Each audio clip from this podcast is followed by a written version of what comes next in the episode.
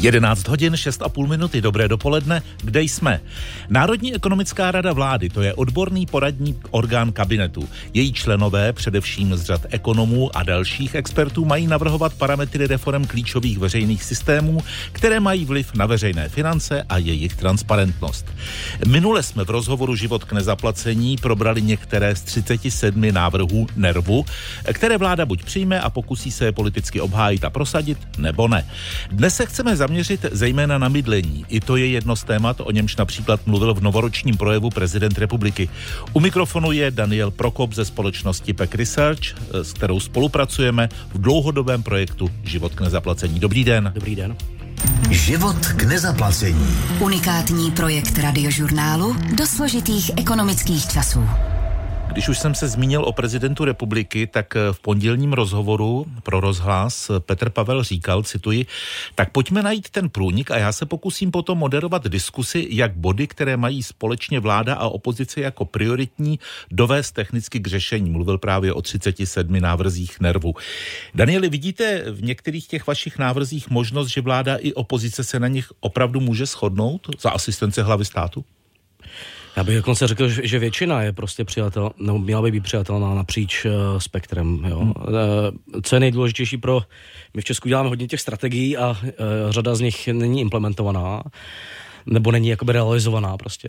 A jeden z hlavních problémů podle mě je, že se to nedá realizovat tak, že se to rozpadne jenom do těch ministerstev, protože řada těch opatření jde třeba napříč dvěmi, třemi ministerstvy. Tam je třeba, aby podle mě byl silnější jako úřad vlády, udělal si tu strategii, vybral si z toho eh, ty věci v dlouhodobém, krátkodobém, nějakém střednědobém měřítku, které mají efekt. A teďka jako přepsal to do strategie, která bude komplexnější. To jsou přece jenom návrhy takové jakoby eh, hmm. napsané relativně rychle. A aby to držel ten úřad vlády, který je nad těmi ministerstvy, protože potom to spadne, uh, rozplyne se to v boji těch úředníků na těch ministerstvech prostě. A zafunguje starý dobrý rezortismus. Tak. Těch 37 návrhů dozná ještě nějakých úprav, anebo je to hotový materiál, s kterým se dá pracovat?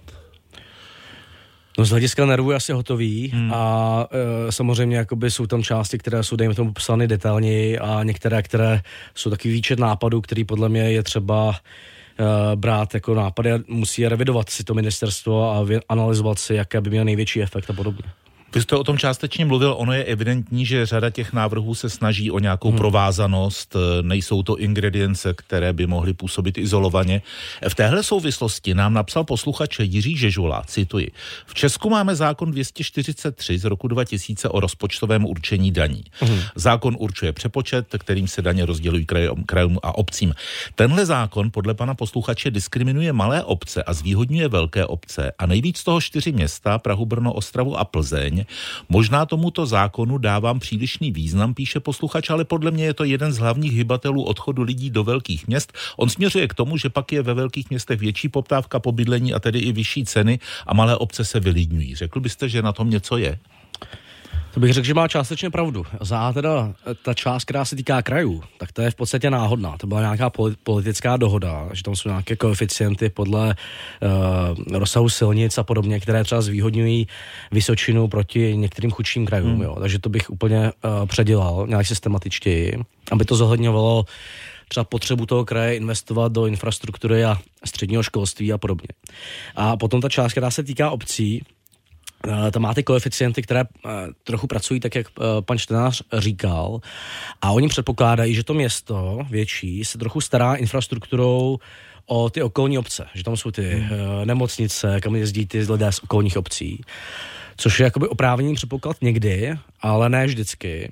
A zároveň podle mě by to bylo lepší dělat tak, že bychom třeba tenhle efekt zvýhodnění těch větších měst omezili a podpořili tím rozpočtovým určením daní, aby si ty obce združovaly právě za účelem uh, sdílení těch služeb. Jo? A potom by hmm. dostal nějakou bonifikaci, protože, uh, protože tam sdílejí ty služby. Je pravda, že prostě Praha má na účtu obrovské prostředky i díky těmhle těm, tomu nastavení. Když se chceme bavit o bydlení, tak uh, experti v otázce zrychlení výstavby zmiňují taky zákon o daních z příjmů fyzických osob, jestli jsem to dobře četl. Ten může mít nějaký vliv, nějaká novela by mohla pomoci situaci s výstavbou bytů? No tak jeden z největších uh, jako parametrů nebo faktorů uh, dostupnosti bydlení nejsou uh, ty věci na straně té nabídky, ale na straně jako reálné kupní síly jo, a výše úroků na hypotéky a podobně. Takže jako když Takhle. samozřejmě jako ty lidé mají větší uh, příjmy, Eh, tak si můžou dovolit to dražší bydlení. Hmm. Jo, teďka reálné příjmy propadly a představte si, že by byly třeba o 20% vyšší, ty, ty příjmy současné, tak by samozřejmě pořád ty ceny byly vysoké, ale uh, nebylo by to tak nedostupné ve spo, uh, v kooperaci nebo v, uh, kdyby se to propojilo s nižšími úroky na hypotéky. Jo. Takže jde i o tu kupní sílu těch obyvatel a to můžete ovlivňovat strukturou daní, tím, že třeba méně daníte práci a více daníte už ten nabitý majetek, takže umožňujete těm lidem, kteří ty nemovitosti nemají, se k ním dostat. Takže tohle asi podle mě je tím myšleno, ale pardon, samozřejmě potřeba, aby ta vyšší kupní síla se nenapnula celá do toho vlastnického bydlení, tím zvýšit ty ceny, ale aby taky část z ní šla do hmm. nájemního bydlení, aby bylo dostupné nájemní bydlení a nezvyšovalo to, to ceny toho vlastnického, ten pře, uh, převis té poptávky a další opatření. Potom tady, by, pardon, tady bych si dovolil jeden citát v rozhovoru Peníze a vliv, který připravuje ekonomická analytička rozhlasu Jana Klímová. Říkal eh, Martin Borovka, což je generální ředitel Vancy Construction CS. My jsme trochu v naší mentalitě nahradili byt za penzijní připojištění. A to v západní Evropě není, vlastnické bydlení není tak rozšířené jako v České republice. Čím to je? Tak eh, třeba Martin Lux a Petr Sudega, sociologové, dělají eh, k tomu výzkumy, že je to opravdu jako vnímaná hodnota nějaké stability a kombinuje se tam právě to, že je to náhrada těch penzijních produktů, které jsou v Česku hmm. prostě velmi špatné, mají malou ziskovost a podobně. Takže je nutné vytvořit penzijní systém, který reálně má jako alternativu tomu vlastnickému bydlení. A druhá věc, eh, tím, že ty české nájmy jsou tak krátkodobé a nestabilní, tak mají, vyvolávají velký pocit té nestability a abyste získal tu stabilitu, tak to řešíte tím vlastnickým bydlením. Na západě je běžné, že máte nájemní smlouvy na 5-10 let prostě, nebo dobu neurčitou. To je třeba posílit a tam jsou dvě opatření. Jednak a musí posilovat jistotu těch pronajímatelů i těch lidí, kteří si pronajímají. A to je, že když máte prostě špatného nájemníka, který tam porušuje ty pravidla, tak ho jste schopen za porušení těch pravidel jako včas vystěhovat, abyste se nebál to pronajmout. A za druhé, a to je ten plán teďka, že když to pronajmete třeba jednou na rok nebo hmm. dvakrát, tak potom už musíte na dobu neurčitou nebo nějaké dlouhé období.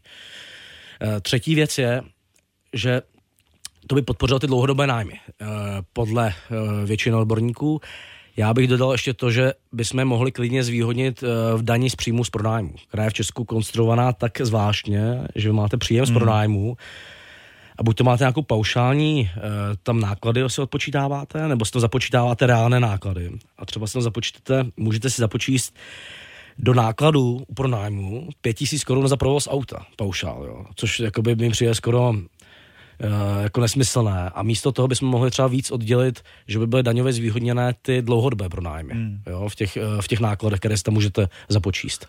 Nevím, jestli jsem to nečetl nedbalé, ale není to tak, že by ve většině těch návrhů Národní ekonomické rady vlády týkajících se bydlení byla zohleděna právě otázka nájemního bydlení.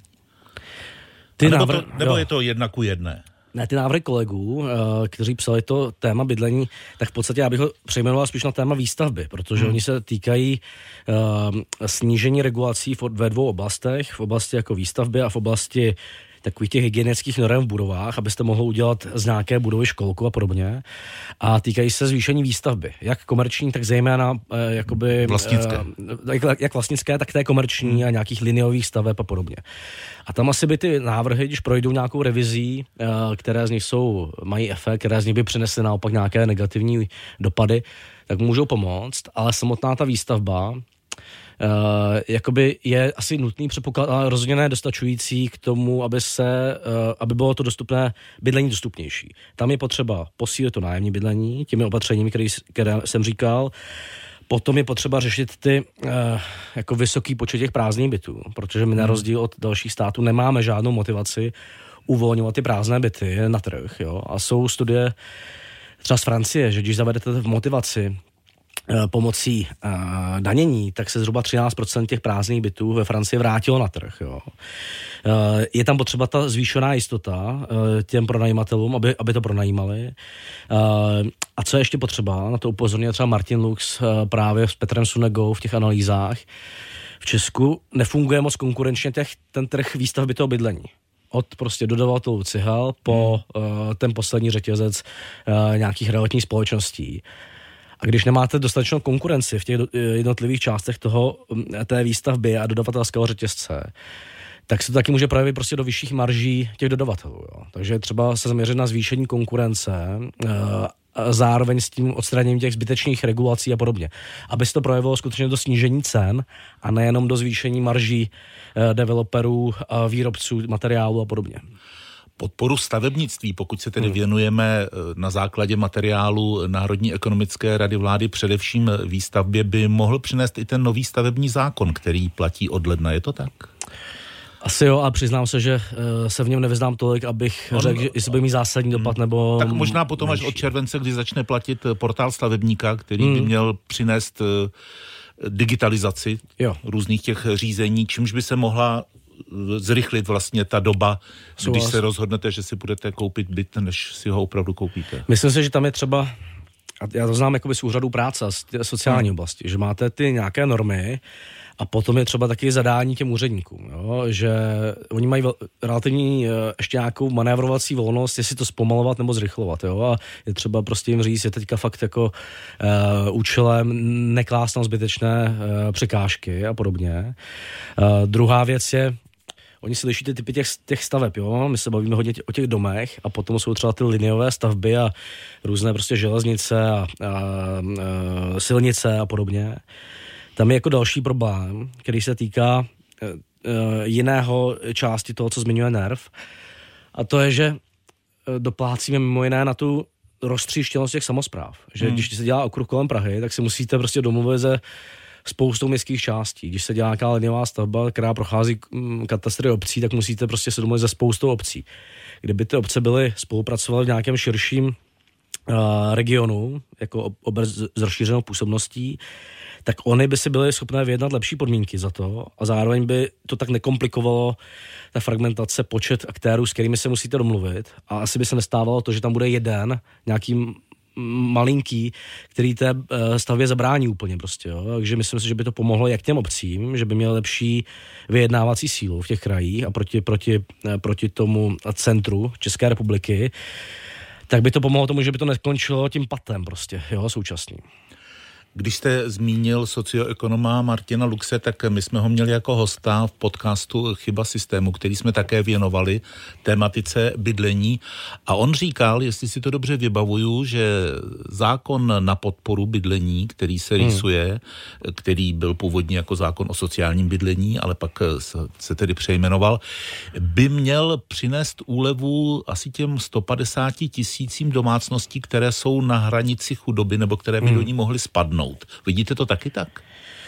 No, je dobře, že vznikl ten zákon, obsahuje některé dobré části, je tam to kontaktní centrum bydlení, které by vám mělo pomoct uh, uh, s různými otázkami uh, okolo bydlení, jak třeba úspornosti, tak hledání nového bytu. Měl by tam být ten systém pro pronajímatele, že vlastně dají ten svůj byt tomu kontaktnímu centru a, a toho pronajímá, aby oni se nemuseli mají garanci toho, že, uh, že uh, když to ten člověk zničí, tak prostě je to odpovědnost toho státu a když nebude platit, tak to je odpovědnost státu. To je takový systém hmm. toho garantovaného nájemního bydlení. Ale já bych to asi myslím si, že je hodně kompromisní ten návrh, aby byl úplně jako změnil tu hru, jo? že aby to, aby to hrálo opravdu velkou roli, tak by třeba obce měly mít povinnost tam dávat uh, těm kontaktním centrum byty. A to dneska nemají prostě. Posloucháte rozhovor z projektu Život k nezaplacení. Povídáme si se sociologem ze společnosti Pek Research Danielem Prokopem. Život k nezaplacení.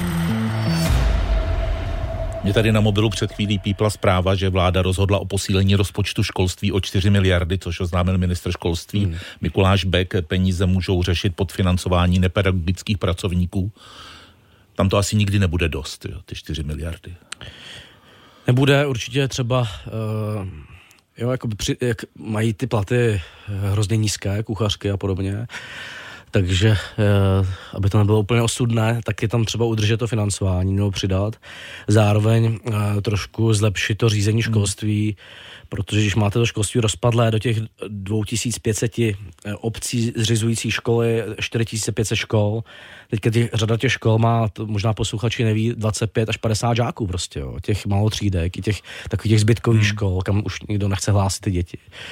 Takže podle mě pro udržel, udržitelnost toho financování musíme omezit tuhle fragmentaci, uh, roztříštěnost do obrovského počtu zřizovatelů, obrovského počtu malých škol a podobně. My si povídáme posledního ledna, od zítřka můžou tedy rodiče, respektive zájemci o studium na středních školách podávat eh, přihlášky. Eh, co tam bude nového? Tak nově je to elektronicky a nově tam jsou tři přihlášky místo dvou. Hmm. Je tam a navíc je tam doporučovaný odborníky nějaký systém eh, toho přijímání, že eh, postupně by to mělo ty děti dostat, možáky, do těch škol, které oni preferují prostě, jo, a ty, co se nemají eh, ty výsledky té jednotné přijímací zkoušky, aby se dostali na tu, co preferují, tak půjdu na tou druhou a podobně. To je ten systém odloženého přijetí, který navrhoval třeba Daniel Minich a IDEA. Co je problém tam podle mě je, že aby tohle fungovalo, tak by to mělo být víc než tři školy. Jo? U těch tří škol pořád budete strategizovat, uh, jakou máte šanci se tam hmm. dostat. Ten systém by měl být takový, že skoro nemusíte strategizovat. Takže si na to první místo dáte nějakou jako super školu, kde máte šanci 20%, že se dostanete. A potom máte dost těch dalších jakoby výstřelů, abyste nemusel strategizovat. Jo? A na to potřebujete minimálně v zahraničí se dělá minimálně pět eh, těch škol. A proč to tak není? Jo, to je zajímavá otázka a to, je to čistě administrativní důvod, že ty školy v Česku si dělají vlastní přijímačky. A když jich děláte pět, tak je to velmi těžké zadministrovat, protože by, jo, bych musel hmm. dělat na všech pět škol vlastní to přijímací řízení k těm jednotným přijímacím zkouškám. Zároveň uh, Jo, takže šlo by to opravit tím, že ty jednotné přijímací zkoušky probíhají jako v řadě případů zahraničí ne na těch středních školách, ale napište najednou na, těch, na té hmm. základce svojí.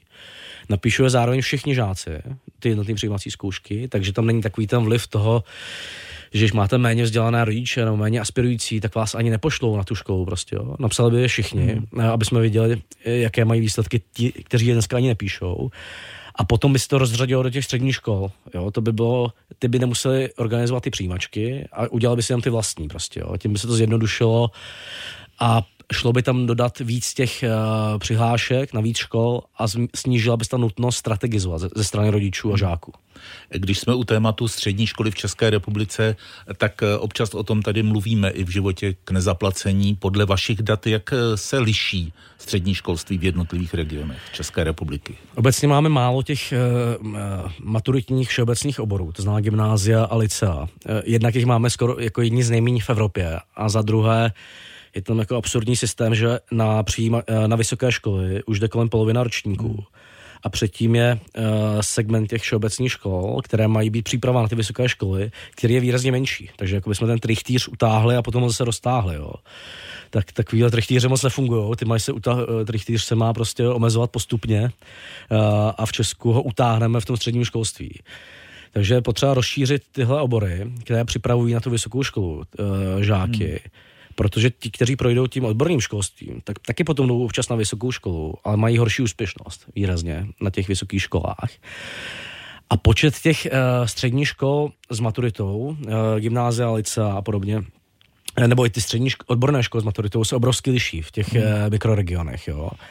A jsou takové regiony, hodně takové pohraniční, uh, já nevím, Domažlicko, Jeseník a podobně, které mají trochu podprůměrné výsledky, ale je to mírně podprůměrné výsledky, ale extrémně nepřístupné ty střední školy s maturitou, obrovské dojezdové vzdálenosti. A vlastně zbytečně tam chodí děti na nematuritní obory. I ti, které, kteří by měli uh, jako na to jít na maturitní obor a na vysokou školu. Takže tím ztrácíme hrozně potenciálu prostě v, v tom vzdělávání.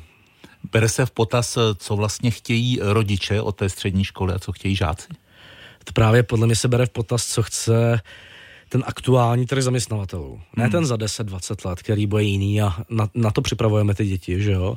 Ale bere, bere se v potaz ty aktuální zájmy zaměstnavatelů. A potom, když třeba David Greger, eh, český eh, odborník na vzdělávání, dělal výzkum ve středočeském kraji a v Praze, tak takřka všichni ty rodiče i žáci chtějí na ty maturitní obory. Jo. Oni chtějí i na ty průmyslovky maturitní, na ty lice a podobně, ale chtějí skoro na ty maturitní obory a jejich nabídka naprosto neodpovídá té poptávce prostě. Hostem rozhovoru Život k nezaplacení, který vysílá radiožurnál i Český rozhlas Plus, byl i tentokrát sociolog, zakladatel společnosti PEC Research, s níž Český rozhlas spolupracuje právě na projektu Život k nezaplacení a vychází z dat na robustním vzorku, který vznikl už za časů vrcholící pandemie koronaviru. Daniel Prokop. Mějte se hezky, nashledanou. Nashledanou, díky.